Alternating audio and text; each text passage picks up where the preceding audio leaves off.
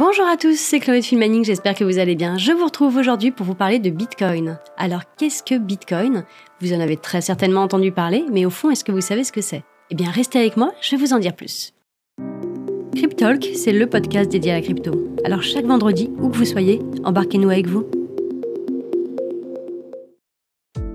Pour commencer, le Bitcoin est une monnaie numérique, décentralisée, échangée entre deux parties. Cette crypto n'implique pas d'intermédiaire comme avec les banques ou d'autres institutions financières, et son white paper, qui s'apparente à un gros cahier des charges, publié par son mystérieux créateur Satoshi Nakamoto, décrit ses principales caractéristiques. Et selon ses propres mots, le Bitcoin est une version purement peer-to-peer de l'argent électronique qui permettrait d'envoyer des paiements en ligne directement d'une partie à une autre sans passer par une institution financière. Et oui, rien que ça. Alors pour comprendre Bitcoin, il faut d'abord comprendre sa structure, il faut comprendre le mode de fonctionnement de son écosystème et son utilisation. La question qui revient le plus souvent, est-ce que Bitcoin est une vraie monnaie? Par définition, une monnaie est un système monétaire d'usage général dans un pays en particulier. Alors actuellement, il y a une certaine traction dans le nombre d'entreprises qui utilisent Bitcoin comme mode de paiement. Cependant, il est vrai qu'aucun grand pays ou économie ne l'a encore accepté comme monnaie d'échange générale à l'exception du Salvador qui a adopté le Bitcoin comme monnaie légale en septembre 2021. J'imagine que vous n'avez pas pu passer à côté de cette information. C'est le premier pays à avoir donné cours légal à la première des crypto-monnaies, à savoir Bitcoin.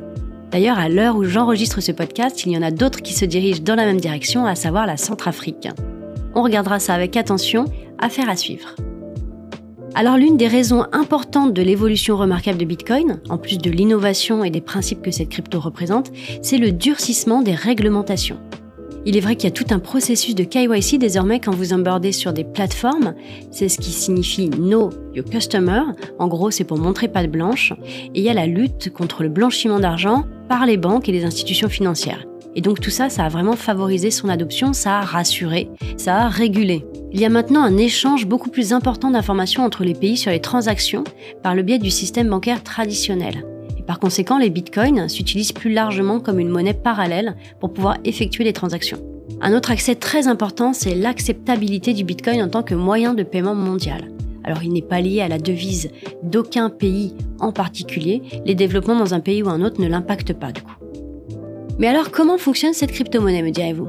Eh actuellement, si vous devez transférer des fonds à quelqu'un, l'un des moyens possibles consiste à donner directement de l'argent. Vous pouvez également utiliser un intermédiaire de confiance, votre banque par exemple, pour pouvoir le faire.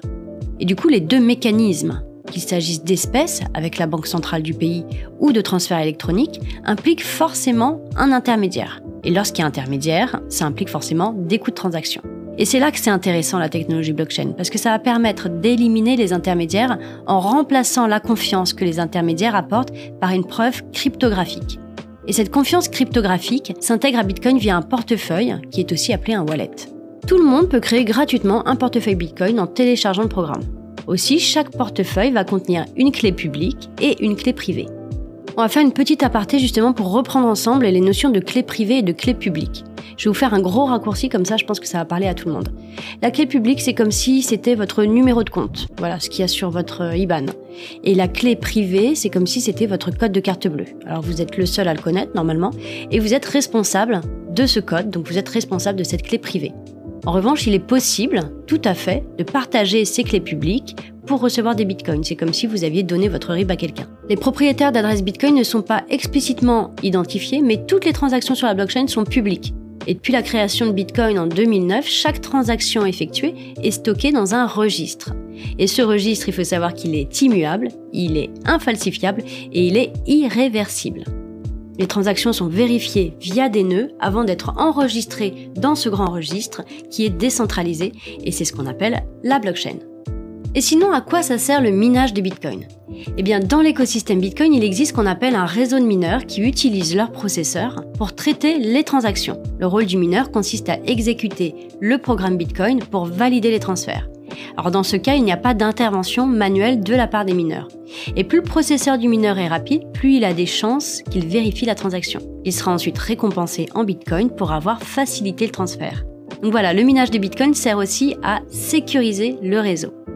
Lorsqu'un utilisateur a l'intention d'envoyer des bitcoins, il va saisir l'adresse publique, il va saisir le nombre de bitcoins à envoyer et la clé privée pour générer la signature. Les informations cryptées sont envoyées au réseau de mineurs. Et ces mineurs donc vont vérifier ensuite si le solde est suffisant afin de transférer et d'authentifier la transaction. Donc une fois que la transaction est traitée par un mineur de Bitcoin, elle est ensuite diffusée au reste du réseau et les autres mineurs obtiennent la copie de la transaction en téléchargeant le bloc qui la contient. Les blocs, via un mécanisme d'horodatage, sont stockés dans un ordre séquentiel ou chronologique et c'est ce qui va former la blockchain. Chaque mineur du réseau est censé donc avoir la copie mise à jour et complète de la blockchain s'il souhaite faciliter le transfert et gagner des bitcoins.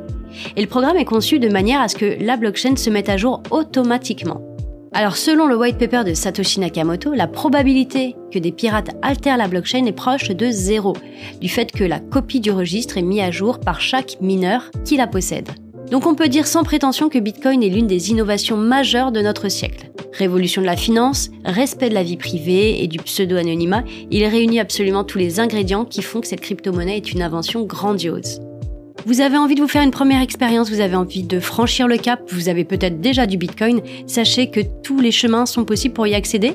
Vous avez dans le Proof of Work la possibilité de devenir mineur et donc de sécuriser le réseau blockchain, d'être pionnier de cet écosystème par l'achat d'une machine de minage par exemple.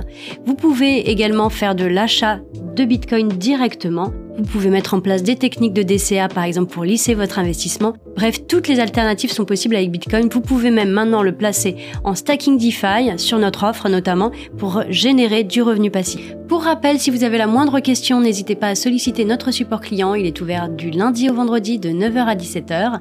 Pour ma part, il me reste à vous souhaiter un très bon week-end. À la semaine prochaine. C'était Chloé de Filmaning.